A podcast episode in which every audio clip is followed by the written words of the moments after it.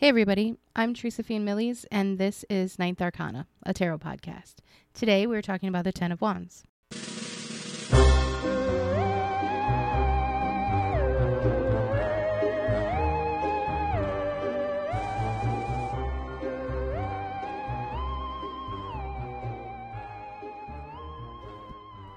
So I was reading about the wand suit in one of my favorite books, if not my favorite book, Tarot and Divination Cards, A Visual Archive. And the suit of wands is explained so perfectly and visually that I want to just read it to you. Associated with the element of fire, the wand's energy could be interpreted as this phenomenon in which we combust from within. In life and in the tarot, we are but boxes of passionate matches longing for friction, ready to be ignited and consumed. In this sense, the passionate wands often open up meditations on our own sacred fire, how to sustain it, how to fan the flames of our inspiration, and what to do if we feel devoured in that incandescent light. The suit of authenticity by excellence. Wands are a universal part of each of us as we shine our own unique glow. The instinct and the impulse, the soulful and the indistinguishable. Now that is the vibe.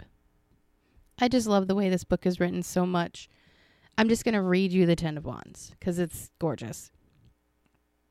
The Ten of Wands is akin to the persistence of visual phenomenon. If we look at a dazzling source of light, its image will imprint itself in negative upon our retina, changing the way that we see the world, blinding us. With the Ten of Wands, there is equal overstimulation and we lose our grip, like the straw that breaks the camel's back. We're giving up under the immensity of things we willingly have burdened ourselves with.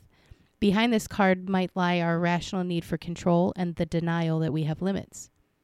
As we fix our eyes straight into the sun in a sadistic contest with ourselves, we cannot see why we shouldn't sacrifice our well-being because of the false belief that more is more. Let's look at the cards. The Aquarius shows a person carrying more than he can comfortably carry. He's got ten wands in his arms and he's hunched over, trying to walk. He's got blue pants and purple shoes. So he's being carried by his voice, and his feet are unknown. That color purple is metaphysical darkness. It's mystery. He doesn't know where he's going with them. His tunic is red and pink, which is power and higher purpose. The colors furthest from each other in the chakras. These are his motivations. He's walking towards a little house in the distance, and it's to the right, which is his future. He's carrying these burdens into his future home.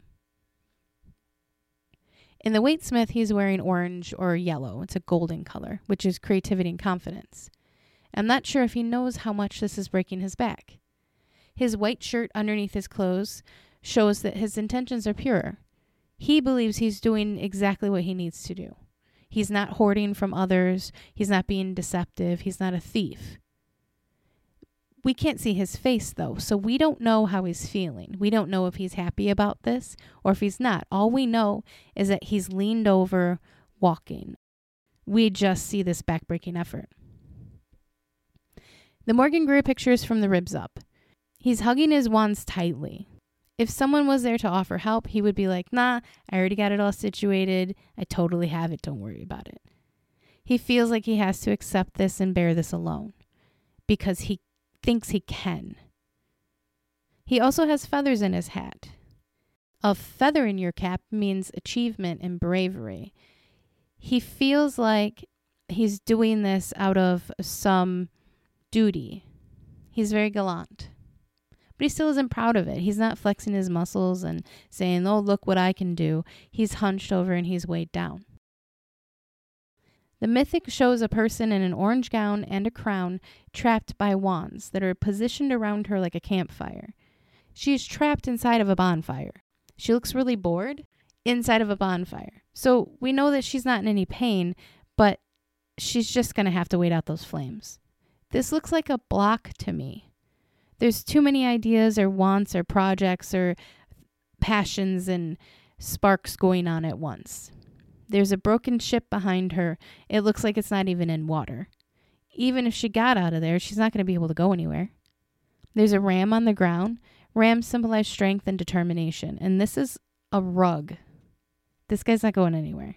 Her determination is dead. The Wild Unknown is a bunch of sticks blocking the way. It looks like somebody picked up a pile of wood and just dropped it all on the ground. There's no order. There's no life. There's no color. It's just a jumbled mess. I feel the urge to pick them all up and just start organizing them. But the sensation is that you're not going to get through here. It sort of looks like in cartoons where they put a bunch of sticks over a hole to trap an animal. The Line Shredder looks like a child sitting on the ground. It looks like a kid in kindergarten sitting on carpet. She has ten wands strapped to her back. She looks like she was given a job to do, and that it's a lot of work for her, and she's resting because she's sore and she's tired. The way that she's sitting, I don't see hope in her. This is a burden. The Hollar Sample shows a hand with a closed eye. The hand up like that is a stop signal. The eye is closed, which could be asleep, but it feels more like it's unwilling to look. It reminds me of like, just stop. I can't even look at you right now.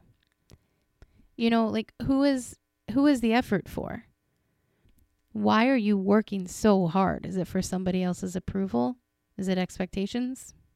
Because you're probably never going to make them happy. The Luna Soul finally shows a face of a person carrying the wands. And he is real tired of carrying these things. His eyes are closed, and it makes me think of meditation. He's got to close his eyes to find the strength to keep walking. He has to go within himself and continually remind himself why this is happening. His face is in a very sad expression.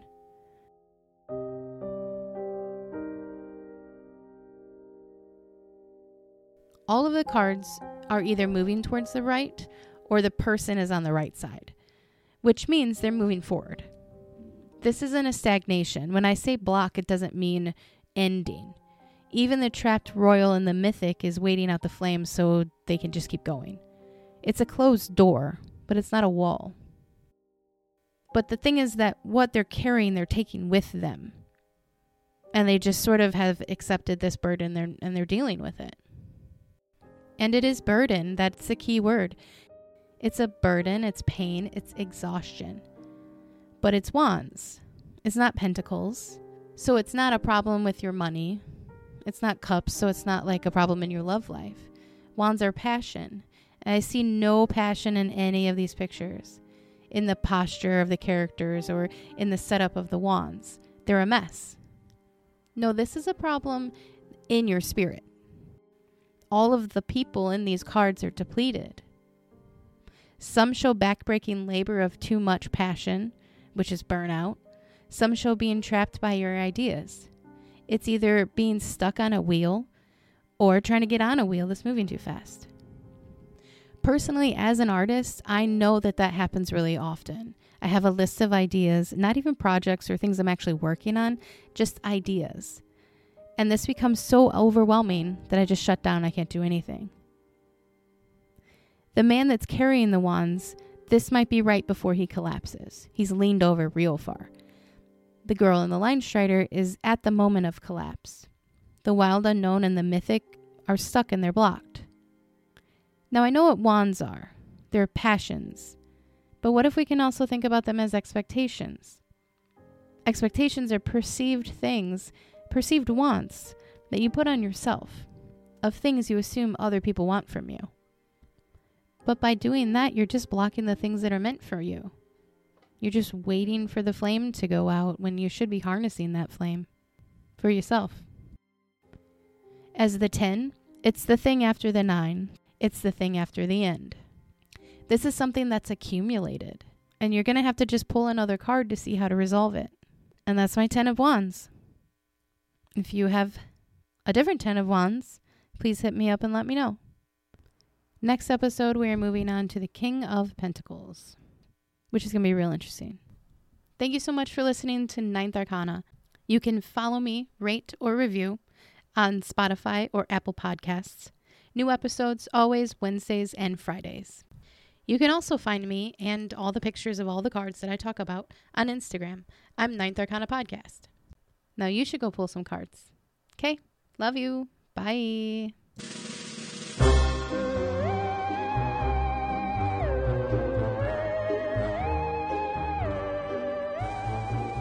Ninth Arcana is created, written, produced, and edited by me, Teresa Fien-Millies. Thank you for listening.